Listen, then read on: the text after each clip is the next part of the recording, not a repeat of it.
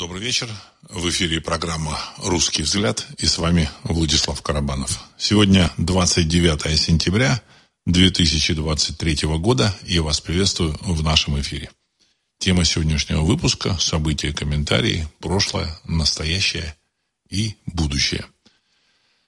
Событий очень много, информации очень много. Я ориентируюсь в значительной степени на ваши посты – и э, в целом э, эфиры программы «Русский взгляд», они, в общем-то, э, при том, что это, в общем, мой монолог, но на самом деле это наша общая дискуссия. Дискуссия о том, где мы живем, что происходит, потому что, так сказать, из средств массовой информации от различных блогеров понимание это не происходит. В общем-то, сам, сама идея программы э, «Русский взгляд», а до этого сайта Ариру, она и возникла после того, как я начал понимать, что вся информация, которая идет, она, э, в общем-то, либо дирижируется очень жестко, либо транслируется э, людьми недалекими, зачастую идиотами, которых пускают на экраны и в средства массовой, в поток, информационный поток – вот эти вот, так сказать, дирижеры. И в целом создается ложная картина относительно всего. Относительно там, нашей истории, относительно нашего настоящего, относительно персонажей, которые как бы вроде бы там, в общем-то, что-то транслируют, какие-то мысли, идеи. И поэтому э, смысл программы «Русский взгляд» – это разобраться, расставить все по местам. Ну, вот так, вот просто приведу, приведу такой пример, что называется, сходу. Вот. Есть такая дама, а, Ксения Собчак. Вот. Она, в общем-то, так сказать, мы знаем просто ее фамилию, она абсолютно неинтересна, ее мысли нам с вами абсолютно неинтересны. Но, тем не менее, если вот вы, например, будете следить за там, а, там, сайтом Лента.ру, каналом, вот. Он вроде такой, он, то есть его как бы подмяла такая э, государственная машина, он транслирует, в принципе, так сказать, идеи, э, якобы идеи вот, российской государственной машины, но тем не менее обязательно раз, два, три дня нам сообщают, что вы знаете, вот э, Ксения Собчак выехала там на катафалке на свадьбу. Зачем нам это знать? Кто, кто такая Ксения Собчак? Дальше вот на днях я встречаю Ксения Собчак станцевала э, в Дагестане. Какое, какое вообще, так сказать, отношение Ксения Собчак, ее танец имеет к, к новостям, которые транслирует крупнейший новостной портал Лента.ру? Ну и другие тоже. Я как бы не слежу за, особо за этими порталами и так далее и тому подобное. Сейчас транслируют э, информацию о том, что Пелевин написал какой-то роман. Значит, ну, какая-то часть публики, она начинает там, ну вот, Пелевин это новый, э, значит, новое светило в области литературы. Э, значит, ну и тут его интервью, там, 91 -го года. На самом деле абсолютно пустые романы с э, такими, так сказать, какими примитивными достаточно какими схемами, так, ну, схематичные. Ну, вот. По поводу литературных дарований я сейчас не буду рассуждать. Вот, сказать, смысл, содержание. Оно, в общем-то, не очень глубокое. Вот э, сам этот Пелевин, судя по тому, что его раскручивают средства массовой информации россиянские, Э, означает, что это как минимум это союзник вот этих вот, так сказать, сил, которые сидят у власти в России с 1917 года, а возможно еще и раньше. Скорее всего, раньше. Они задают повестку дня, они создают э, каких-то, так сказать, светил на пустом месте, ну и так далее и тому подобное. Моя задача, я лично считаю, э, моя задача, э, это в том, чтобы э, было понимание, что вот эти светила, там, вот, эти, вот эта наука, образование, политика, э, значит, партии, это на самом деле все искусственные, созданные сверху, э, как есть такое, такое понятие, мемы, мемы, навязанные публике, и публика начинает думать, вот показывают вот этого на Нобелевского, Нобелевского лауреата показывали депутата Государственной Думы, э, бывшего порторга института Йоффе выскочил из головы. Недавно вот помнил его. Э, напишите мне, значит, который тут транслировал какие-то свои идеи с трибуны Государственной Думы. Он недавно умер. Вот. На самом деле, этот человек никогда ничего не изобретал. Ну, и, и транслировалось, что он изобрел систему Э, записи информации на лазерные диски или там еще что-то, кодирование информации, какую-то вот, вот, вот такую, такую, такие вот вещи. На самом деле этот человек был порторгом института ЮФИ. Он по своей работе он не занимался никакой наукой от слова совсем, вообще не занимался. Ему приписали то, чем он никогда не занимался. И дальше этого человека возвели в ранг академика, Нобелевского, Нобелевского лауреата, вместе с еще с какими-то со. И иначе начали его там, как, так сказать, эм, ум, честь и совесть э, народов России. Его, в общем, не представляли как ум, честь и совесть русского народа, но народов России, можем так. Хотя он не являлся ни первым, ни вторым, ни третьим. Это был, был обычный э, партийный функционер э, в научном учреждении. И то же, то же самое касается массы, массы других вот, так сказать, деятелей, которые, которых показывают с утра до вечера. И публика, она вообще не понимает, что происходит. Значит, ну вот, просто последняя такая информация, очень ну, интересная. Мне прислал один, кстати, из наших слушателей, вот, значит, э, такую эту информацию. Ну, я много раз говорил в своих выпусках, а Жарес, Жарес Алферов, да, да, да, я прошу прощения, так сказать. Эта фамилия вообще не вызывает во мне никакого, так сказать, отклика, никаких, никакого трепета, поэтому я ее не запоминаю. Понимаете, пустое место. Пустое место которое создано э, с, э, усилиями средств массовой информации, государственной, усилиями государственной машины, так сказать, возвели его в депутаты Думы и, приписали ему э, той же самой, с помощью той же самой государственной машины там, где открытия какие-то, которые он не совершал, в принципе. Ну. ну, вот интересная такая информация. Я просто много раз говорил о том, что, с одной стороны, вроде бы российская власть утверждает, что она борется тут за за, за сохранение России, еще за что-то. Все, все, все звучит, знаете, неплохо. А с другой стороны, мы знаем, что Россию, так сказать, активно пытаются заселить выходцами из э, республик Центральной Азии. Из Таджикистана, Узбекистана. Я к этим э, людям, к жителям отношусь хорошо. Вообще, как к люб, представителям любых народов, я отношусь с уважением и хорошо. Понимаете, это мой принцип. То есть, когда начинают говорить, что русские это, это шовинисты, фашисты, это неправильно. Так сказать. Они, э, эти так сказать, манипуляторы, они транслируют, в общем, не со всех здоровых людей, не совсем здоровых людей, так сказать, информации, мнения, и приписывают это русскому национальному движению. На самом деле, национальное движение, нормальное, здоровое, оно, в принципе, с уважением относится к представителям любых народов. Но одно дело относиться с, представ... с уважением к представителям других народов, другое дело реагировать на заселение представителей этих народов, выходцев из Таджикистана, Узбекистана, в Россию. Для того, чтобы они семьями сюда переселялись. То есть, э, есть естественный путь э, миграции людей. Естественный, значит, поехал там учиться, встретил там подругу, друга, так сказать, там вышла замуж или просто, в общем, так сказать, поехали там в турпутевку, там познакомились. Это естественный путь, это бывает, это, это нормальный путь, который существовал в истории человечества со времен там, палеолита. То есть происходил обмен э, между общностями вот каких-то, так сказать, э, индивидуумов. Вот. И таким образом эти общности, они, как бы, так сказать, взаимодополнялись в разумных рамках, в разумных. Другое дело, когда существует программа переселения представителей этносов. Понимаете? Они переселяются семьями, получают здесь какие-то э, преференции, финансирование, гражданство. То есть, что такое значит гражданство? Право на Э, участие в политической жизни, именно в политической.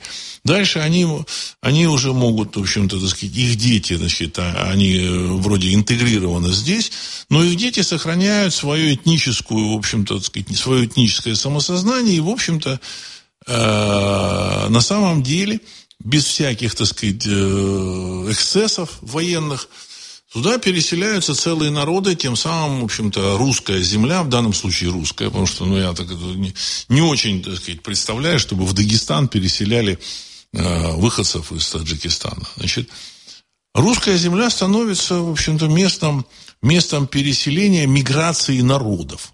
Понимаете? Причем я общался вот с такими людьми, и э, я лично считаю, что они, в общем-то, ни в чем абсолютно не виноваты. Я их, этих людей вообще ни в чем не хочу упрекать. Они просто как бы плывут по течению, а само течение создают какие-то, так сказать, люди в России. Вот по поводу людей мы попозже поговорим.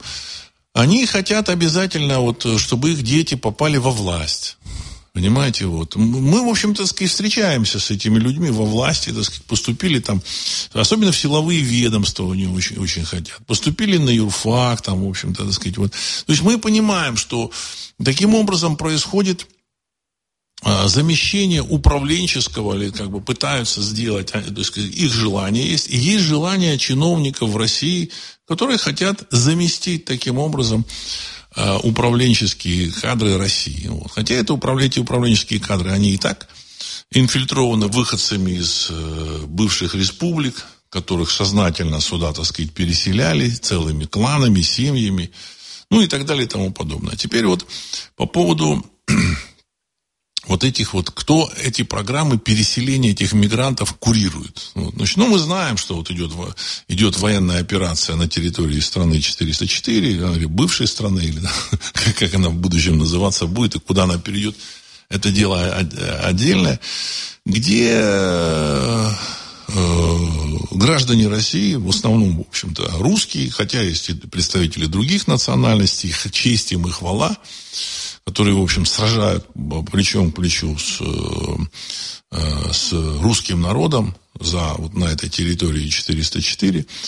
Э, значит, а армию территории 404 финансируют, снабжают оружием. Ну, мы, мы понимаем, так, говорят, так называемый коллективный Запад. Вот что самое интересное, значит, танками снабжает, там, деньгами, снарядами, ну, всем необходимым для ведения боевых действий, подбадривает э, информационно, пропагандистски, потому что пропагандистское оснащение вот этой борьбы, войны с Россией, оно, в общем-то, играет колоссальную роль одну из важнейших ролей. Деньги – это деньги, но без пропагандистского оснащения это, в общем-то, эти деньги не будут так работать. Возможно, вообще не смогут работать. Хотя они, э, деньги играют, конечно, ключевую роль. Так вот, значит, кто занимается программой миграции в Россию? Им занимается международные, занимались международные организации. Всемирный банк, Евросоюз, иностранные правительства, например, в общем-то, так сказать, такого недружественного государства ныне в России, это Великобритании, западные некоммерческие организации НКО. Заходим на сайт, ну, вот этот человек пишет, заходим на сайт Международной организации миграции и видим четыре программы, начиная с 2007 года. То есть это программы для России. На сайте э, Международной организации миграции миграции. Первая программа «Проект по трудовой миграции в Центральной Азии» 2007-2009 год. Вторая программа. Региональная программа в области трудовой миграции в Центральной Азии и России. 2010-2013 год. Третья программа. Региональная программа в области миграции. 2014-2015 год. Содействие безопасной и квалифицированной миграции в коридоре Центральная Азия, Российская Федерация. 2021 год. Значит, программы 2007-2009 года финансировались Международной э, организацией миграции и Еврокомиссией. Знаете, Еврокомиссия, она озаботилась миграцией в России. Да? Вот вы знаете, да, чем, э, чем озадачена Еврокомиссия? Еврокомиссия озадачена, в общем, финансированием замечательной территории 404, чтобы она как можно больше уничтожила, в общем-то, сказать, э, российских солдат, ну и попутно своих. Пока они, в общем-то, своих, так сказать, тоже уничтожают. И тут в то же время эта вот замечательная Еврокомиссия, она финансирует миграцию в России из Центральной Азии. Донорами э, миграции в Белоруссии, оказывается, ну, в Белоруссии есть такие организации, как Агентство США по международному развитию. Понимаете, вот. И, значит, э, другие стран, которые сейчас осуществляют помощь Украине. Например, Шведское агентство международного развития и сотрудничества, СИДА. Министерство иностранных дел Королевства Норвегии. Ну, Королевство Норвегия, в общем-то, так сказать, э, не так давно, в прошлом году, согласно данным вот этого э, американского журналиста Херша, подрыв согласно его данным, я ничего, ничего не хочу утверждать, я просто цитирую. Согласно его данным, подрыв северных потоков был осуществлен с самолета ВВС Норвегии. То есть, понимаете? И тут же это Министерство иностранных дел Королевство Норвегии финансирует миграцию в Россию из Центральной Азии. Э, дальше э, Королевское министерство иностранных дел Дании. Дания собирается передать территории 404 свои самолеты F-16.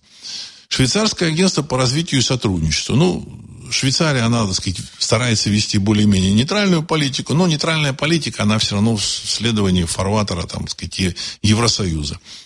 Бюро по народонаселению, беженцам и миграции. И Бюро по международным делам по борьбе с наркотиками и обеспечению правопорядка Государственного департамента США. То есть Государственного департамента США. Вот две последние организации. То есть все это, как говорится, наши лучшие друзья, ну, вы понимаете, да, так сказать, в кавычках, вот. Э, и они, с одной стороны, финансируют военную кампанию с Россией, а с другой стороны, они финансируют миграцию в России.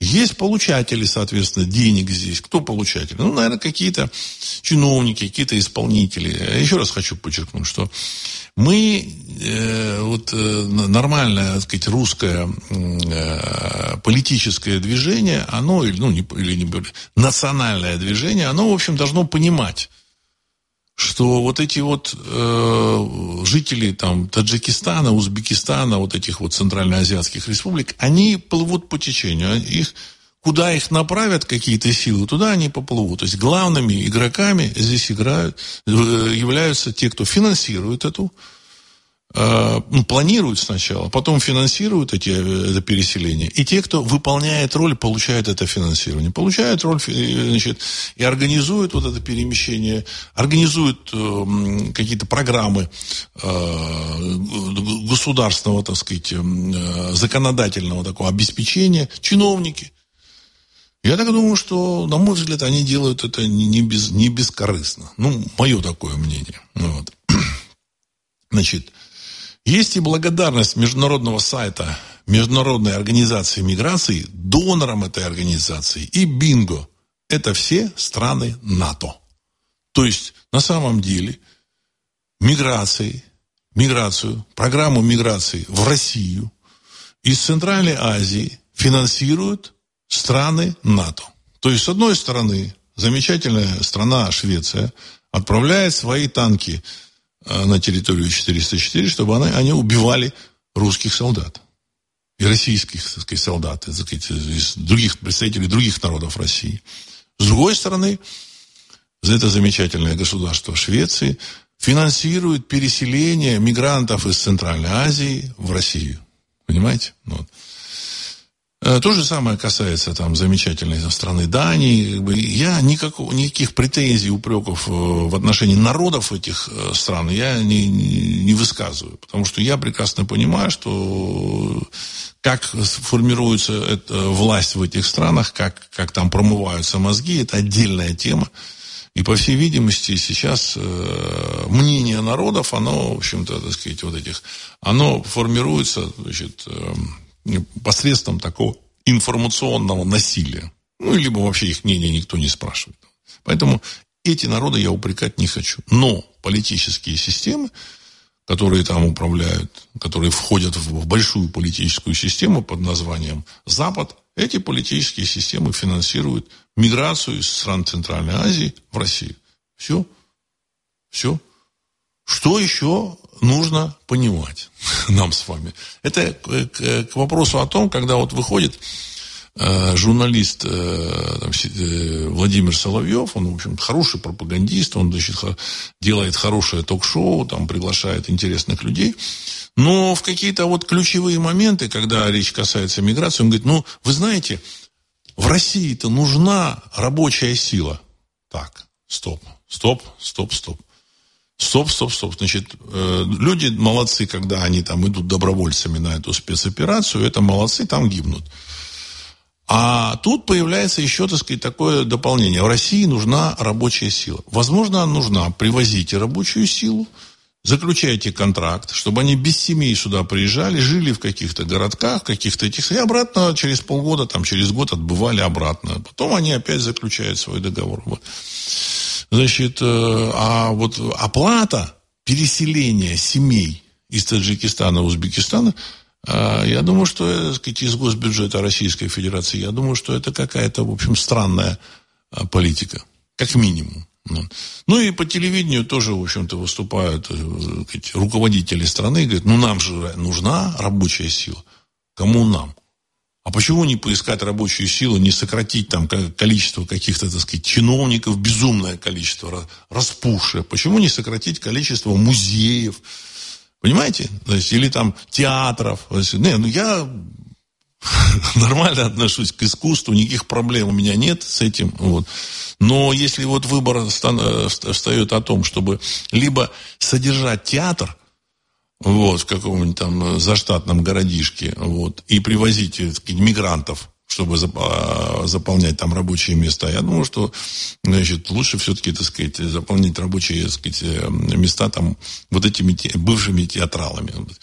Ну и впереди самая главная роботизация массовая. Опять же, так сказать, э, это как бы уже детали, там, кто, что и как делает. Вот. Впереди массовая роботизация. Уже там сообщают о том, что будет роботизация э, авто, управления автомобилями. То есть, когда один человек, так сказать, автомобили, как правило, там вот у предприятий особенно ездят по каким-то, там, сказать, маршрутам, а, этими автомобилями можно, в общем-то, авто, могут управлять автопилоты и какой-то там э, диспетчер может просто, так сказать, смотреть, что там делает автомобиль. Там камеры сейчас стоят э, копейки, там, вот, 3, 4G, 5G трансляция, так сказать, интернета там, ну, позволяет следить за работой там камер там, э, в этих автомобилях. Диспетчер может смотреть и одновременно следить там за 10, там, 20 автомобилями. Понимаете, так сказать, эм, роботы, которые загружают, разгружают. Это тоже такая серьезная работа. В Японии, значит, они создали экзоскелеты, и сейчас там, так сказать, набирают а, на роль а, погрузчиков, грузчиков, э, пенсионеров. То есть на пенсионера одевают экзоскелет. Этот э, пенсионер, ему не нужно прилагать физических усилий, он просто дает направление действия вот этому, так сказать, как бы экзоскелету, и все. Он разгружает, разгружает там ящики весом там по 50-100 килограмм легко, в легкую. И еще масса еще систем, которые позволяют э, обслуживать экономику и высвоить огромное количество э, работников. И даже если этих работников не хватает, зачем завозить на нашу землю представителей других цивилизаций? Раньше для того, чтобы заселиться, так сказать, на нашу землю или там куда-то заселиться, а, общество, племя, народ должны были вступить в войну, чтобы захватить эту землю. А тут их, в общем, перевозят вот, сказать, э, сознательным порядком. Плюс, ну и при, при такой активной помощи людей, которые, так сказать, структур, вот, которые занимаются поставкой оружия, которое воюет против той же России. Но это так вот, к слову. Так, сейчас я зачитаю ваши вопросы, потому что информации очень много. Информации очень много. Вот, и я думаю, что нам нужно просто понимать, разбираться, что происходит. Вот. Роман 2. Я что-то не верю. Неужели западные толстосумы прям тратят серьезные увесистые деньги, чтобы привести в Россию таджиков и узбеков? Конец цитаты. Роман, это я вам зачитал официальные, так сказать, документы, понимаете, выдержки. Почитайте, самая международная организация мигра... миграции, программы, все, все, все есть, все существует. Поэтому, так сказать, это медицинские факты. То есть для наши э, друзья, вот эта коалиция западных стран, которая сказать, активно сейчас борется с Россией, недружественных стран, она активно э, оплачивает все это дело. Если она оплачивает это дело, то я не думаю, что она, с одной стороны, пытается уничтожить как можно больше, в общем-то, россиян, или помочь уничтожить. Они сами не уничтожают, ну, там, чужими руками. А с другой стороны, они, так сказать, там, э, прониклись какими-то благими побуждениями и хотят вот из благих побуждений, в общем-то, заселить Россию мигрантам. Я думаю, что это, так сказать, не так. Алексей, недавно пересекал границу Казахстана в РФ. Был очень удивлен. Автобус с таджиками, которых никто не проверяет, сумки не смотрят, у меня смотрели все. Их просто пачками загоняют сюда. Конец цитаты. Ну, я думаю, что там это, это уже там на местном уровне, это уже не из Кремля там трансляции, не из каких-то структур власти. Это на местном уровне, значит, закидывают деньги этим таможенникам, там, пограничникам, и они ничего не проверяют. Скорее всего, так. Э, Елена Петергоф. Здравия. Как раз сегодня звонили в Карелию. В поселке Пряжа, 30 километров от Петрозаводска. Жалуются, что жуткая безработица. Предприятия почти всегда закрыты. Молодежи очень туго собирают грибы. Конец цитаты. Ну, вы видите, в Петрозаводске, там, сказать, молодежь там собирает грибы. Жуткая безработица. Но их ни, никуда не зовут, не везут. Значит, им э, создают условия, чтобы они либо там загибались эти люди, либо, в общем-то, так сказать, э, шли там э, на спецоперацию. Вот. Ну, а значит, их место, так сказать, которое они могли бы там какие-то работы выполнять, их место занимают, так сказать, там, трудолюбивые эти, значит, мигранты. Опять же, ничего против, вот люди иногда говорят, ну, они же трудолюбивые, ну и хорошо. Но если там кто-то есть трудолюбивый, он что, должен, так сказать, взять, прийти, заселиться в ваш, в ваш дом, которые там, вы там чего-то не можете сделать. Так, что ли? Я думаю, что вы, в общем-то, сказать, будете этому возражать против этого. Так.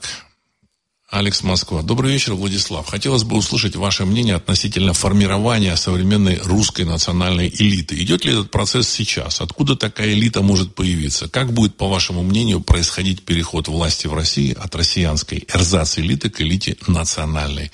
Конец цитаты. Уважаемый Алекс, очень хороший вопрос. Э, формирование э, современной русской национальной элиты, элиты оно происходит в процессе э, рыночных экономических отношений. Понимаете? В процессе информационного обмена. Значит, я думаю, что те люди, которым интересна программа «Русский взгляд», есть, конечно, и тролли, есть, которых просто, просто значит, их там колбасит от русского взгляда. Вот. Они тут пишут там всякие гадости. Это, сказать, такие тоже есть. Вот. Но, тем не менее, э, я знаю, что слушатели программы «Русский взгляд» это люди, которые и, и которым интересно э, настоящее, прошлое, будущее, которые, в принципе, своей душой, душой они, они э, являются, так сказать, настоящей элитой русского народа. По поводу того, что будет дальше. Когда э, мы, мы вместе с вами формируем эту элиту, мы вместе с вами формируем правильный взгляд на вещи. Понимаете, сказать, вот. Потому что, например, э, наши как бы вот эти, так сказать, современные манипуляторы, они транслируют или помогают транслировать, так сказать, проплачивают какие-то безумное количество каналов с какими-то сталинистами, которые там рассказывают о великом Сталине, какими-то, значит, монархистами, ну, их меньше, конечно, монархистов, вот, которые рассказывают о великой э, Романовской империи. Вот, значит, есть товарищи, говорят, любят рассказывать про достижения Советского Союза. Вот. Причем всегда, когда они об этом рассказывают и, в общем, транслируют, они всегда передергивают э, факты, путают причину со следствием. Понимаете, значит, если они говорят, что это великий Сталин, а на самом деле великим является русский народ и те народы, которые сражались э, плечом к плечу с гитлеровской Германией. Сталин, он просто был вознесен вот этой большевистской пеной наверх, и он э, не настолько смог помешать вот этой, в общем-то, так сказать, победе русского народа. Он не... Как, э, к сожалению, потом мешали значит, развитию русского народа, развитию других народов, развитию России значит, после войны. В меньшей степени, чем, чем раньше, но, но мешали, активно мешали. Эти колхозы. Вот сейчас э, только э, сельское хозяйство в России дает 150 миллионов, сбор урожая 150 миллионов тонн зерновых. 150 миллионов тонн. Насколько мне известно, такого количества не собирал весь Советский Союз. Там Казахстан, там Украина, Белоруссия, в общем-то, так сказать, вот, э, ну, это вот основные там хлеборобные, так сказать, республики. А сейчас одна Россия собирает больше. Причем зерна, которое требуется России, ей нужно в два раза меньше, чем она собирает. То есть э, Россия крупнейший поставщик продовольствия на мировой рынок. А в Советском Союзе э, зерно приходилось закупать. Приходилось выклянчивать у американцев, там, у канадцев. Причем денег не хватало, поэтому, в общем, брали кредиты. В конечном счете российская экономика, она, так сказать, э, оказалась кругом там, в долгах. Кредиты не давали, зерно не продавали и значит, продовольственный кризис, и страна, в общем, в целом, это один из элементов, она рухнула. Поэтому, когда рассказывают про социализм, они, в общем, не упоминают, что Советский Союз, он просто, он просто не давал людям жить, не давал людям заниматься э, эко, э, самодеятельностью экономической. Вот, э, и, в принципе, это была система угнетения русского народа. Это была система угнетения русского народа. Но, тем не менее, транслируют все, потому что... Почему? Почему транслируют? Потому что чиновники, которые там сидят в аппарате, так сказать, э, власти, часть из них это наследники вот, так сказать, вот тех аппаратчиков, которые, так сказать, с тоской вспоминают то время, когда они всем управляли, всем рулили. Вот.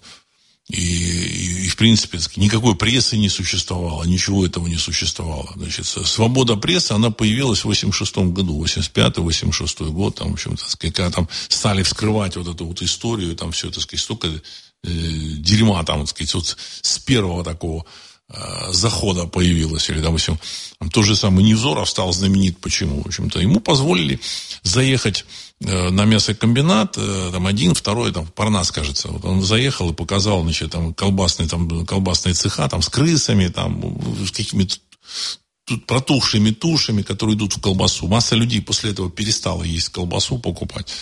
Это, в общем-то, было в, в Ленинграде, в таком благополучном городе. Это медицинский факт.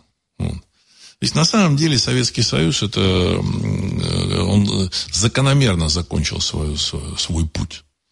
Не потому, что там с ним боролись, боролся Запад, там какой-то там проклятый, там, или там еще кто-то боролся. Какие-то антисоветчики боролись.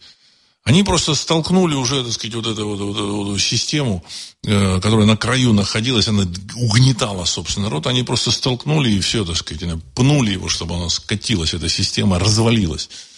В результате, в общем-то, появилась Россия, так сказать, освободилась от этих, в общем-то, так сказать, советских элементов. Вот. И на сегодняшний день Россия, так сказать, освобожденная от э, вот этих рудиментов ненужных, и она, в общем-то, так сказать, э, стала, если не ошибаюсь, там то ли четвертой, то ли пятой экономикой мира. Скорее всего, она станет четвертой экономикой мира. То есть после США, Китая, то есть Китая, США, Индии и четвертая Россия. Ну, это очень серьезное место. То есть даже по численности населения Россия сказать, э, им уступает, да, но она занимает четвертое место. Возможно, со временем оно, экономика России будет больше, чем китайская, потому что огромный природный ресурс. Ну, это так, это тоже информация. Как э, будут перемены? Как только рухнет доллар, никаких сомнений у меня в этом нет, значит, и как только закончится вот эта война, она тоже как с э, крахом доллара закончится и война, она уже, в общем-то, заканчивается. Вот, значит, а, э, ну, к этому я еще вернусь. Как только вот все это прекратится, как, как эти войска наши будут двигаться, вот, я, я не знаю. Я предполагаю, вот мое, мое личное мнение, что э, после краха доллара э, российская элита, часть элиты потеряет э, точку опоры. Потому что Советский Союз и большевистская Россия, она появилась э, с участием игроков извне. В данном случае это, была, э, это был э, германский генеральный штаб во время Первой мировой войны, который, в общем-то, финансировал большевиков. Сумма финансирования примерно, мы говорили, такая сумма была 20 миллионов золотых вот этих вот, так сказать, там, не, не рублей, а там каких-то там 20 миллионов рейхсмарок, золотых рейхсмарок. Значит, по, по цене это примерно 20 миллиардов долларов сегодняшних. То есть это чудовищная сумма. Ну, вот большевиков финансировали, плюс тут были э, военнопленные, которые имели свободное хождение в, внутри, в тылу, э, в российском. Это тоже факт. Эти военнопленные, они, в общем-то, жили там, находились под, в лагерях под, под Санкт-Петербургом. Они могли отправляться в Петербург, что-то покупать. В общем-то, это, было, это был такой подход. И они принимали участие вот, это, вот, в этих, вот в этих событиях. Сами события, они назрели, потому что сгнил вот этот, так сказать, э, царский режим. Он сгнил еще в XVIII веке, значит, э, на самом деле русского э, в нем уже практически ничего не было. Начиная с правления Екатерины II, вроде такая блистательная, Екатерина II, на самом деле это не Екатерина II блистательная была, а русская, русская вот эта э, энергия, русский вот этот дух, он, в общем-то, сказать, занимал то пространство, которое занимали предки, наши предки еще, так сказать, там, во времена античности. Об этом писал там Геродот, все, вот, масса людей, так сказать. Вот. И просто на волне оказались эти люди, ну, вот, которые, в общем-то, сказать, создали здесь параллельно рабскую э, систему экономическую. Рабство было, вот, в прямом смысле этого слова, крепостное рабство было. И поэтому царский режим, он сгнил, сгнил. Это было такое, в общем-то, так сказать, и вообще феодализм, который существовал в России, он, в общем-то, так сказать, он, он уже вызывал, в общем-то, отвращение, так сказать, даже у западных союзников Российской империи. Ну, то есть, э, рухнуть, э, система рухнула, и вот в этот момент, вот в такое вот э, окно возможностей, есть такое понятие окно возможностей. Появилось окно возможностей, тогда вот, значит, Ленину приписывают слова «вчера было рано, а завтра будет поздно». Вот нужно делать революцию сейчас. Большевики, пользуясь э, своей демагогией, так сказать, демагогия, она, она у них была очень развита, фабрики рабочим, земля крестьянам, все хорошо, так сказать, они захватили власть. А дальше, когда власть была захвачена, так сказать, в крупнейших городах, дальше они уже начали насаждать свою, так сказать, эм, политическую систему. Это было участие внешних сил. То есть германский генеральный штаб какие-то масонские значит, вот эти э, интернациональные организации под э, флагом коммунизма, вот, они захватили э, Россию. Дальше это управление происходило, ну, я сейчас не буду там рассказывать, как все, а дальше это управление происходило с участием западных игроков.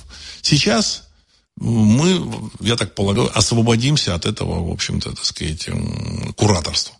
Вот после краха доллара. Крах неминуем. Дальше, как здесь будут политические события происходить, мы не, не знаем. Я уверен, что часть российской элиты, она тоже будет, в общем-то, играть на стороне русского народа. У меня никаких сомнений нет. Ну, эта элита, в эту элиту вольются люди, которые придут с войны которые потребуют для себя, э, в общем-то, возможности реализовать свои, так сказать, представления о будущем России. Так же, как вот после Второй мировой войны, в общем, в 1945 году вернулись люди с фронта, они, в общем-то, изменили природу вот этой власти, но не сильно, не сильно.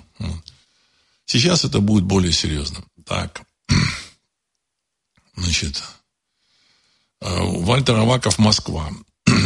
Э, Владислав, здравия. С 1 января перестанет существовать Нагорно-Карабахская республика. Прокомментируйте, как вы видите эту ситуацию изнутри, российско-закавказские отношения и снаружи.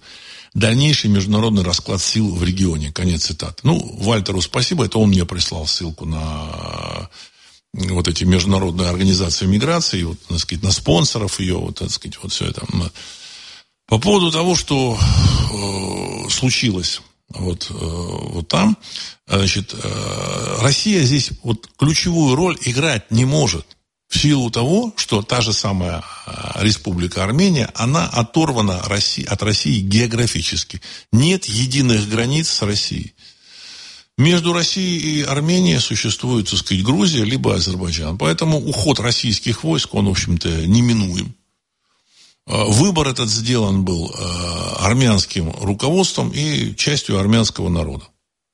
Тоже, в общем-то, так сказать, с ними поработали. Ну, вот. А, базы Америки... Ну, мне тут начали писать, что вы говорите, как Россия может существовать без баз там в Передней Азии? Значит, базы... В Америке там тысяча баз. Значит, если человек посмотрит на эти американские базы, он убедится, что в, цен... в центре континента или там, сказать, вдали от моря базы не делаются. И они не, не могут существовать. Все американские базы находятся э, только в районе, как бы сказать, там каких-то морей, островов, вот, только на побережье. только на побережье. У них была база в, в Афганистане, э, снабжение, обслуживание этой базы так доставляло колоссальную головную боль. Им приходилось платить вот этим талибам за проход своих военных конвоев. Э, затратили они колоссальные деньги, американцы, значит, потом они через Советский через Россию они снабжали свою эту афганскую базу. В конечном счете они оттуда ушли. Хотя вот рядышком вроде был их там союзник, там Пакистан, американский, американский союзник. Но базы внутри континентов невозможны. Ну, они возможны там, где сказать, очень, там, актив, очень, так сказать, мощная там, э, транспортная э, инфраструктура существует, там, в Германии где-то. Может быть. Но в целом все эти базы только на э, побережье. Только. Понимаете? И поэтому отказ Пашиняна, э, президента э, Армении, значит, и его окружение, в общем, руководство Армении, так сказать, в, в союзе с Россией, в общем, вот, он, в принципе, так сказать, не, оставит, не оставляет ничего в России, кроме как выход из, из оттуда. Что с Нагорным Карабахом? Значит, для русского народа, еще раз я подчеркну, значит, одинаково являются друзьями. Ну, как друзьями, соседями. Соседями, историческими соседями, историческими, так сказать, связанными с Россией народами и армяне, и азербайджанцы. Как бы кто ни хотел, Россия не может разорвать отношения или выступить на, на какой-то стороне. Но это в принципе. Хотя я прекрасно понимаю, что в Карабахе армяне жили там последние 4 тысячи лет. То есть, то есть, конечно, так сказать, это трагедия армянского народа, но здесь Россия, к сожалению, никак не может помочь. Никак. Понимаете, сказать, все вопросы э, армянские, армянских патриотов или там кого-то исключительно к своему руководству, к, э, Евросоюзу, к Соединенным Штатам Америки.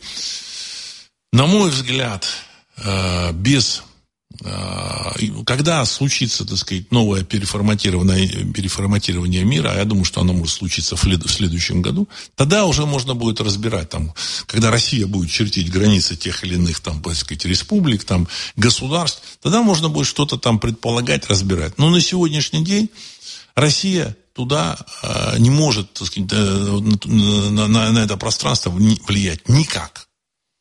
Понимаете? Американцам важен Иран, и причем я думаю, что они даже свою базу там не создадут, там, ну, может быть, какой-то аэро, аэродром подскока сделают. И все. Ну, вот такая база будет. Но ну, рядом у них есть союзник, Турция. Это их военный союзник. Понимаете? Вот. Азербайджан, может быть, не американский военный союзник, но, в принципе, он, в общем-то, сказать, играет вот в, в эту одну игру. А России, у России между Россией и Арменией значит, существует э, государства, которые на сегодняшний день не являются прямыми союзниками России. Ни Азербайджан, ни Грузия, при том, что, в общем-то, как бы это бывшие республики Советского Союза, не являются союзниками. Выбор э, Пашиняна – это, в общем-то, выбор его его. И Россия ни, никакого влияния на это оказать не может. И даже раздел территории, вот, который произошел в 22 или там, 23 году, когда Советский Союз организовывали, вот эти республики, территории выделяли, это сделано было не решением там каких-то русских представителей, нет. Руководителями, руководители, это было решение, сделано большевистскими руководителями, абсолютно, в общем-то, людьми, которые в первую очередь э, уничтожали русский народ, и, и так, они и тогда от, рус, от русской территории от, отхватывали какие-то земли. Вот. А, за ночь, значит, сначала так сказать, там было решение в пользу Армении, чтобы это Армения, там территория была, так сказать, в Армянскую республику эта территория вошла там в 23-м году там, вот, на там, политбюро или где там они решали. А потом, значит, за ночь, э, когда они пришли, значит, было решение, что Карабах войдет в состав э, Азербайджана. Почему так решили, мы не знаем. Это было решение, так сказать, транслировано Сталином и еще, еще какими-то там людьми, которые были в верхушке Компартии. Ну, я так полагаю, что потому что э, Советский Союз, э, большевистская вот эта вот, так сказать, революция произошла под кураторством немцев, и Герма... Э, Турция была союзником Германии, значит, Советский Союз помог, большевистская Россия тогда, так сказать, вот, помогла э, Турции вообще выстоять в войне против э, Греции. Если бы не поставки там, денег и оружия, там, я не помню, там, в 20-м, кажется, году, в общем-то, начали поставлять деньги, оружие, так сказать, турецкой армии, а, а греческие войска стояли под Анкарой. Если посмотрите э, карту, то, в принципе, это, так сказать, достаточно глубоко от э, проливов, то есть от Босфора, они уже подошли, так сказать, греческие войска, все, так сказать, они контролировали самую такую интересную часть Турции, вот. Но после того, как из э, большевистской России поступили деньги, оружие, э, я так полагаю, какие-то советники, значит, греки были отброшены, и, в общем, нынешняя территория Турции, она появилась благодаря вот этому, так сказать, помощи России, э, большевистской России. Более того, большевистская Россия не стала настаивать на сохранении за собой Карской и э, еще там одной, так сказать, губернии, которая, так сказать, с горой Арарат. Вот. Э, ушли оттуда. Вот. Значит, русские поселенцы. В Карской губернии было очень много русских поселенцев. Вот это, это, это историческая территория Армении. Вот, значит, оставили Турции. Дальше, я так полагаю, что немцы э, продиктовали большевистскому руководству на момент создания там, Советского Союза вот эти границы и сказали, что вы должны включить Карабах в состав Азербайджана. Что большевистское, большевистское руководство и выполнило. Скорее всего, до 30-го, да, может даже до 32-го, может быть даже до 33-го года э, кураторство со стороны Германии над э, большевистской Россией, Советским Союзом существовало. После, единственное, после победы Гитлера, когда он стал канцлером, вот, и победы, так сказать, НСДАП, значит, это кураторство прервалось, и большевистская Россия нашла других кураторов. Вот, или, во всяком случае, уже контакты свои, так сказать, наладила уже с другими, так сказать, друзьями. В общем, это, это, это, это, это серьезная, сложная, э, как бы, была, была ситуация. Сложная, сложная история. Которую нужно отдельно разбирать, я не знаю, там, 10 выпусков посвящать этому, может быть, 20. Но в целом мы понимаем, как это существовало. Надеюсь, я ответил на ваш вопрос. Э, Алексей, что будет с Казахстаном? В северных областях очень много русских людей. Каков ваш прогноз в отношении республики к России? Значит, уважаемый Алексей, еще раз, вот и э, Вальтеру я скажу, и Алексею тоже как бы объединю там еще вот, какие-то детали ответа, вот к Вальтеру они тоже будут у вас. Значит, дело в том, что пока существует э, ли, мировой лидер в лице, э, в лице США, в лице Соединенных Штатов Америки, и есть такой инструмент, как доллар, Россия реально сделать ничего не может. Понимаете? Ну, вот. Но э, доллар, он находится на последних, вот, так сказать, на последнем, там, этом, скажем, э, на последних километрах, там, или там, милях своего пути. То есть это такой мощный паровоз, который, так сказать, вот он так сказать, закончится рельсы, он полетит в пропасть. Потому что, так сказать, там куча всяких, так сказать, проблем. Причем это должно произойти в ближайшие несколько месяцев. Я могу там ошибаться, там, или еще, так сказать, это, может быть, там, в ближайший год это произойдет. Ну, люди видят, что это там, вот я читал там, а, слушатель рассказал, что его девушка видит, что там в январе 24 года будет, понимаете, крах доллара. Но он будет. Возможно, он будет в результате введения валюты БРИКС. То есть, или валюта БРИКС ускорит этот крах доллара, и долларового мира, и всего, в общем-то, этого гигантского мыльного пузыря. Потому что это мыльный пузырь. И в этой ситуации, в этом мире поменяется все. В этом мире будут другие лидеры. И Россия станет лидером. Но опять же, здесь, конечно, условием является то, чтобы, так сказать, э, русское движение, оно вошло в политические структуры, в общем-то, вот этой будущей России. Потому что элита, которая опирается на э, американцев, на сказать, там, какие-то кукловодов Запада, они, конечно, утратят э, опору, они, конечно, значит, там, либо они будут слиты с политических, с экономических высот, из политических высот, ну, либо они сами сбегут, там разные варианты. Так, вот. Но э, условия то, что русская как бы какое-то, так сказать, доминирование уже проявится в этот момент, оно важно, важно. И в этой, в, этой, в этой ситуации в Москве будут чертить все границы мира. Все границы мира. Границы, границы так сказать, там, Венгрии, границы Румынии, Польши, Финляндии. И не факт, что Финляндия останется, понимаете, так сказать, вот. И будут чертить, так сказать, будут несколько игроков в мире. Значит, э, Европа, она утратила политическую субъектность, об этом все говорят с утра до вечера, это, в общем-то, очевидно. Вот, поэтому я думаю, что Европа э, отправит своих эмиссаров, они будут толкаться там, значит, в кабинетах у, у, в Кремле там или около, значит, это. они тоже, так сказать, начнут там политическую игру, но на самом деле они будут уже в, в статусе ведомых. Ну, вот. Как там эти границы будут расчерчены, мы не знаем. Жизнь покажет. Жизнь покажет. То же самое будет и э, на территории современного, современного Азербайджана, Армении, Турции. Вот. Армяне, к сожалению, в общем-то, сыграли в революцию такую, ну, большевистскую революцию, так сказать, свою роль немаловажную. Ну, вот, как бы, вот результатом этого, так сказать, развала там э, исторической России вот является то, что, так сказать, тоже вот произошло, так сказать, сегодня с Арменией. Это, кстати, значит, взаимосвязь определенная есть. Определенная взаимосвязь есть. Вот. Э, там есть еще, так сказать, целый ряд деталей. Там арестовали вот этого, э, э, этого не Рафика, Рубена Варданяна.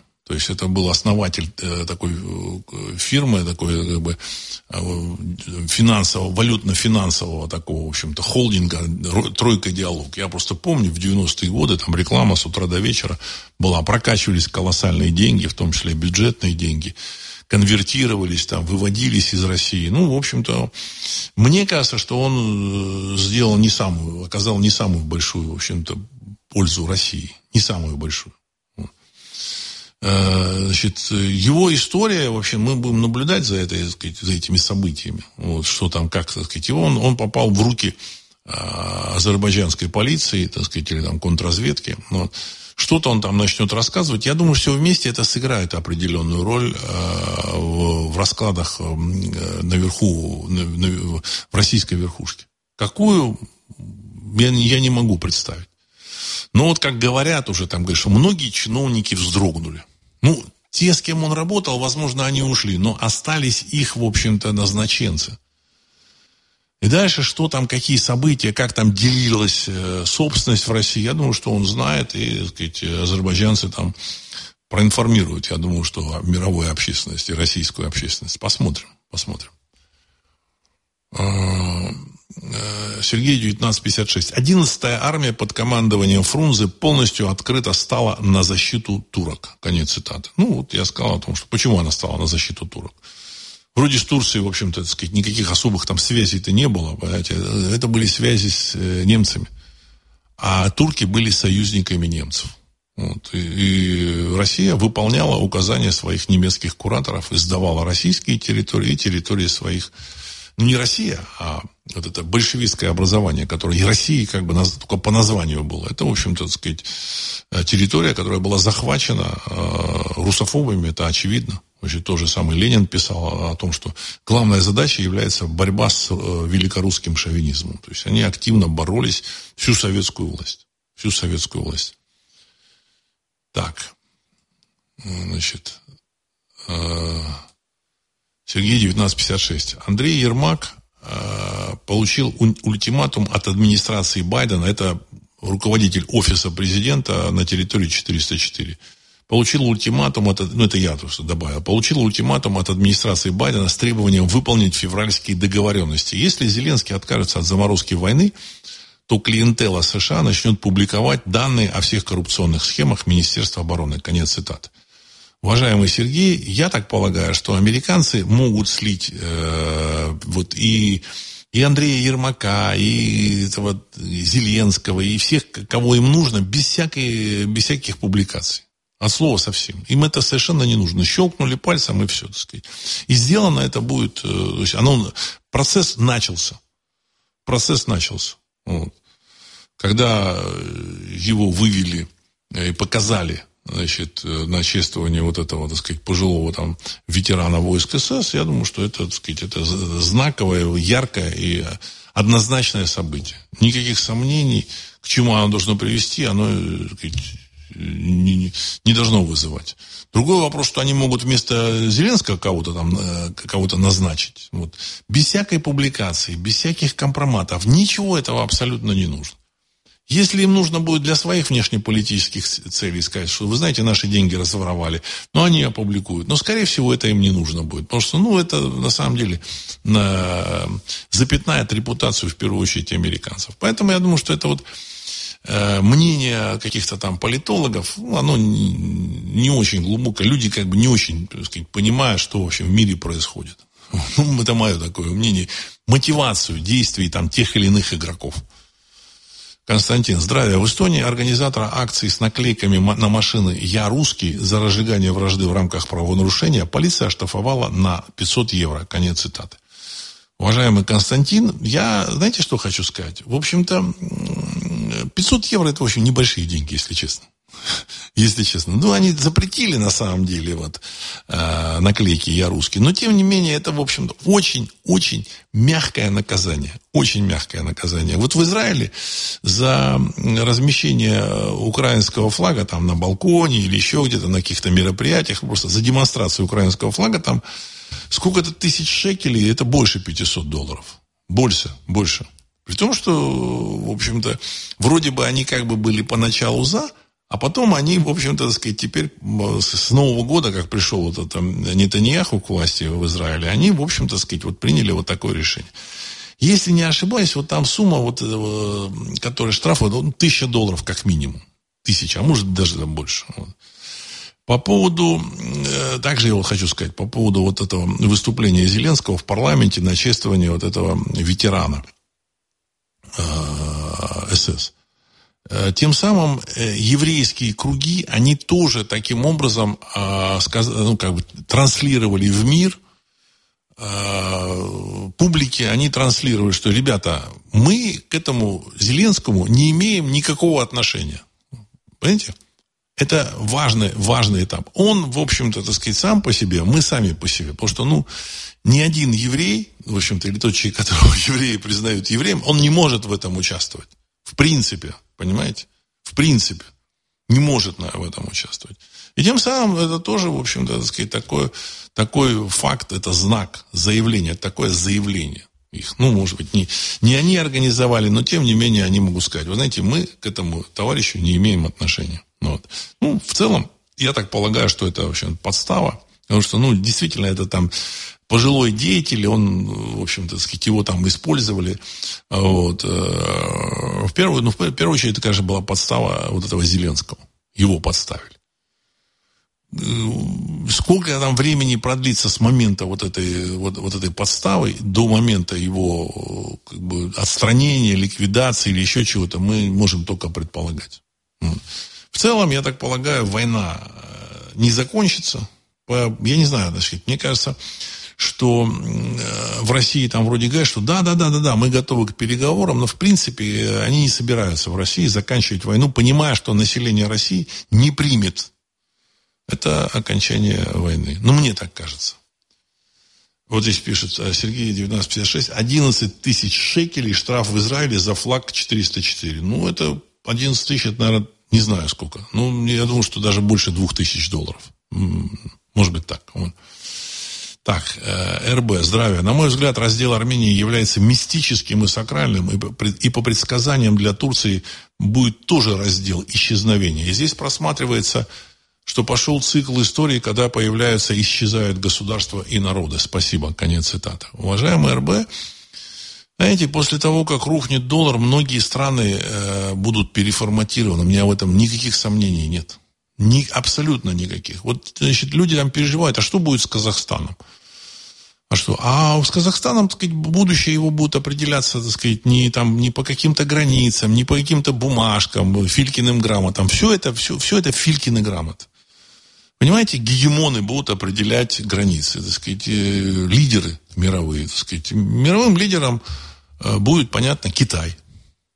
Понимаете, так сказать, говорит, ну что вот, ну там всякие это, писаки, они пишут, ну вот Китай там, он стоит перед сложными проблемами, что-то у него там свалится, развалится. Никаких проблем у Китая не будет. Понимаете, Китай был, есть и будет. Понимаете, вот. Э, главными игроками в мире будет Китай и Россия. Будет арабский мир, будет э, Иран, э, достаточно самостоятельная, так сказать, древняя страна. Э, будет э, латиноамериканский мир, но он будет достаточно, в общем-то, слабым, он будет идти в фарватере, вот сказать, мировых игроков.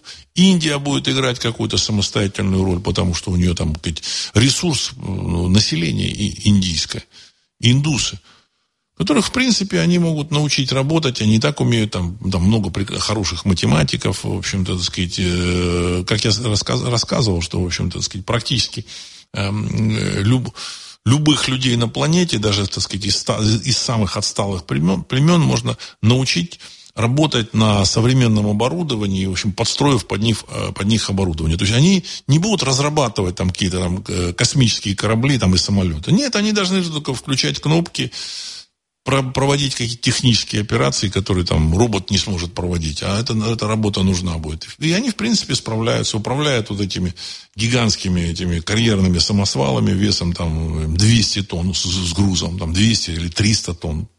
Все, вчера он, так сказать, бегал с копьем, охотился там на, какие, на какую-то там, каких-то куриц лесных, на какую-то там рыбу вот, в Папуасе. А, а потом его обучили водить вот этот э, карьерный самосвал. И он, в общем-то, водит карьерный самосвал, э, следит за ним, там, меняет колеса, там, ну, все, что нужно, проделывает. Ну, понятно, что есть инженеры, которые говорят, там, так сказать, ну, там, так сказать, дорогой, там, ты должен сделать это, это, это. Все, его обучили этим операциям, он это будет делать. Все. Поэтому и в Индии огромное население, которое, в принципе, сможет много чего полезного сделать. Европа также она лишилась своего политического класса, там, конечно, есть активные люди, но они, в общем-то, так сказать, э, ну, согласно вот той же самой теории там э, Гумилева, они утратили свою пассионарность, вот, э, в общем-то, немцы еще там э, кое-где сохранили пассионарность, но вот, так сказать, пассионарный такой толчок был там в середине 20 э, века, Французы, в общем, отказались воевать. Это известный факт. Вот, так сказать, вот когда там этих французов объявили э, победителями во Второй мировой войне, значит, немецкий генерал сказал, и эти нас тоже победили. вот. Потому что французы не воевали, они пили, пили свое вино, там, кофе, пили песни. Вот, значит, э, дивизия Шарлемань, там, в общем, так сказать, была последней, последней, так сказать, группой военных вермахта, которые защищали бункер рейхсканцелярии в, в Берлине. А в целом они, в общем-то, особенно там не напрягались. Также, ну, итальянцы там кого-то отправили, там они погибли, там эти люди. Все. То есть, пассионарный, пассионарный всплеск в Европе закончился. Плюс его, как бы, так сказать, потушили. Потушили, так сказать. Вот. Такая благополучная жизнь, удобство, э, вот, вот эти, так сказать, информационные какие-то э, программы – вот, запудривание мозгов, форматирование мозгов, я думаю, что в значительной степени Европу лишило пассионарности. Понимаете? Так сказать, им можно внедрить все, что угодно, что мужчина это женщина, что женщина это мужчина, значит, что Германия там многонациональная, многорасовая, многоконфессиональная, мультикультурная страна, и такой она будет счастли, счастливой, что Франция, так сказать, вот она будет такой счастливой, вот благодаря своей многонациональности, мультикультурности. Ну, понятно, кто там сопротивляется, но, тем не менее, это сопротивление, в общем-то, легко ломается. Поэтому Европа, она будет, скорее всего, в форма, фарватере России. Соединенные Штаты Америки, э, я так полагаю, что там будут разборки на этой территории очень, очень, очень долго. Очень долго. Так, э, Вульф, это в прошлом выпуске, он там задал вопрос, я вот не, не успел ответить. По Первому каналу в четверг вечером смотрел передачу «Большая игра» с Дмитрием Саймсом о событиях 1993 года где Ельцина выставляли в плохом свете, упомянув о том, что его поддерживали США и, э, и, э, э, об антиконституционном распуске парламента. Владислав, как думаете, к чему публику готовят? Или это просто дань 30-летнему юбилею? Ну, уважаемый Вольф, я хочу сказать, что, в принципе, вы, ну, возможно, немного преувеличиваете значит, вот, значение вот этих трансляций по Первому каналу, по Второму каналу. То есть, ну, 20 лет назад, интернета не существовало, там, вот, ну, такого, как сейчас, Он уже был, но, тем не менее, там можно было только там анекдоты почитать, там какие-то, какую-то там э, литературу, переведенную в электронный вид, там уже, уже была. Я пользовался, даже там больше, 25 лет назад я пользовался интернетом. Тогда э, трансляция по Первому каналу, она чего-то означала. Сейчас ничего абсолютно не означает. Это мнение Дмитрия Саймса в большой игре относительно Бориса Ельцина. Ну, а, значит, а, а вообще, я думаю, что вот идут вот эти ток-шоу «Большая игра», потом, значит, там э, ток-шоу с Соловьевым, потом еще информационный канал, или 60 минут, кажется, там. Я думаю, что это просто для выпуска пара, там люди слушают, так сказать, да, да, да, вот, так сказать, все, тут мы сражаемся, так сказать, ну, диванным э, этим патриотам нужно что-то транслировать. И они, в общем, получают ту информацию, которая им нравится. Значит, задача этого телевидения как раз настраивать э, публику на то, что правительство слышит их, правительство, так сказать, э, действует так, как хочет эти, хотят эти диванные аналитики, и, в общем-то, успокаивать их, выпускать пар. А в реальности, конечно, так сказать, там в российская верхушка действует, в общем-то, исходя из своих, в общем, интересов, своих каких-то планов. И вообще плевать они э, хотели на, на эти трансляции всех этих каналов. Просто имейте это в виду. Потому что там выступают вполне себе такие нормальные люди, иногда очень такие здравые размышления, там, в общем, предложения, все. Но их никто не услышит. Никто. В этом сказать, весь это, вся соль вот этого, так сказать, изюминка вот нынешнего политического, не нынешней политической ситуации. Там в России какие-то свои, свои там башни, они там занимаются своими делами, у них свои планы. В одной башне планы там развивать отношения с Китаем, в общем, двигаться туда, а другой башне, так сказать, э, э, в общем-то, пере, перевести, так сказать, чуть попозже, когда все успокоится, перевести свою семью, там, я не знаю, в Британию или там во Флориду. Но, с другой стороны, вот эти ребята, они, конечно, не понимают, что во Флориду уже не, не нужно будет ехать через несколько месяцев. Ну, мне так кажется. Я... Дело в том, что они неверующие люди, а я человек верующий. Поэтому я верю вот в эти предсказания, я, я к ним серьезно отношусь. Не то, что верю, я к ним отношусь серьезно. Я абсолютно уверен, что эти предсказания, они говорят о будущем. И это будущее, оно будет. Потому что многие предсказания сбылись. Я говорил о том, что у той же самой Ванги масса предсказаний совершенно непонятных в какой-то момент, там, так сказать, про э, этот Курск, который, над которым сойдутся воды моря. Я рассказывал много раз, значит, ведущий говорил, ну, Курск же находится, так сказать, в центре тут, понимаете, степей. Вот. Про Крым, который от, отойдет от одного берега, пристанет к другому. Все это было. И про то, что Советский Союз развалится. И он развалился действительно. Об этом тоже говорило несколько вот этих вот э, пророков, ну или ясновидящих. Пророк это, в общем, нечто другое. То же самое, я думаю, что будет с Америкой. Еще там два года назад я вам говорил о том, что, в общем-то, э, финансовая, финансовая э, система мировая, она рухнет. И мне написали, ну, Владислав, ну что вы говорите, так сказать, доллар силеный будет, силеный все, так сказать. И сейчас вроде еще с долларом можно рассчитываться, везде принимают, все очень хорошо. Но сейчас уже, так сказать, возражений меньше, потому что всем уже маломальски таким э, вдумчивым людям и грамотным людям понятно, что эта система на полных парах идет, в общем-то, к обрыву. Где это место обрыва будет, или, или она уже идет там по рельсам, которые над обрывом идут, они еще как бы держатся, но где-то вот оно рухнет все. Вся финансовая система. Ну и плюс вот эти предсказания. А, так. Значит, э, ну, тут много вопросов. Значит, э, Вальтер Аваков пишет, что сегодня прошла официальная новость, что французские виноделы собственными руками уничтожают свои же виноградники. Евросоюз платит за очищенные земли французским виноделам по 60 евро за один квадратный метр. Уму непостижимо. Конец цитаты. Но это элементы уже, в общем-то, краха их, э, их маркетинговой стратегии, понимаете, так сказать. Э, э, дело в том, что французские вина встретились с конкуренцией очень серьезной.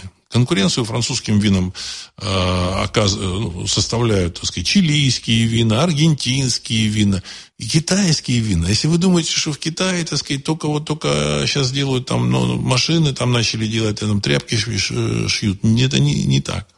Я просто знаю там человека, который специалист в этой области, он говорит, что китайские вина сейчас завоевывают первые места на э, крупнейших этих самых выставках вин. Китайские вина, понимаете? Э, они более качественные, потому что, ну, там земля, так сказать, э, более плодородная. Потому что французские земли, они уже, в общем-то, выкачаны, высосаны все. Досуха, понимаете? Плюс очень дорогая, дорогая рабочая сила, дорогая, э, э, дорогое топливо дорогая, дорогой сервис, гигантские налоги и так далее и тому подобное. Сказать, европейская, европейская экономика, вот с этой европейской бюрократией, там квадратные помидоры, квадратные там арбузы, общем, когда там какие-то разрешения получить, чтобы что-то производить, нужно там пройти там какие-то круги там, а, огонь, воду и медные трубы, а эта экономика, она тормозит любой, э, любой прогресс, любую инициативу. И, в принципе, она схлопывается. Там понятно, что есть какие-то крупные игроки, но она схлопывается. В Америке там есть перспективы, но там в Америке так сказать, существуют э, свои вот эти так сказать, взаимоотношения в общем-то, межрасовые, межнациональные, э, межгрупповые. Потому что те люди, которые захватили там власть, они все, они отрезали себе путь назад. А пути назад нет, значит, им нужно, в общем-то, двигаться дальше, а двигаться дальше, значит, все, включать уже общем, механизм э, войны, к сожалению. Ну, на мой взгляд, гражданской войны. То есть э, в Америке это, так сказать, э, намного проще, чем даже, так сказать, там в Советском Союзе. У, у советских республик не было вооруженных сил, там не было там своей там такой вот Э, экономических законодательств, там, так сказать, были там конституции каких-то республик, там были, были, но они не имели вооруженных сил, так сказать, даже полиция, она, или милиция, она подчинялась все равно Москве.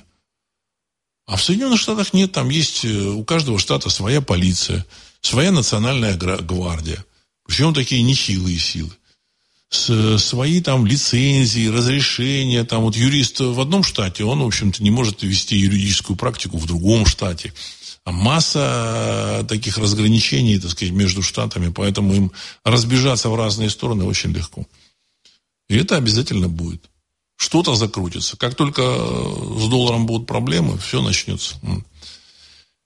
Ну и дай бог, чтобы все это произошло как, как можно э, проще для людей. Потому что я все равно сторонник э, и европейцев, вот, и, и китайцев, и, так сказать, американцев. Э, люди, в принципе, так сказать, не, это не люди, это как бы вот обычная, так сказать, обычная публика, она не запустила вот этот, так сказать, вот этот крах, кризис, вот эти вот сложности. Публика просто тоже наблюдает, ими манипулировали. Э, сейчас вот этим манипуляторам, их системе, построенной, в общем-то, в 20 веке, э, приходит э, сказать, такой логический, так сказать, приходит логическое завершение их системе. И надеюсь, мы увидим этот новый мир, и дай Бог, чтобы этот новый мир был, нам понравился. Вот. И на этом я хочу завершить сегодняшний выпуск. С вами был Владислав Карабанов, программа «Русский взгляд». Через несколько секунд композиция «Могучий прилив». Всего доброго.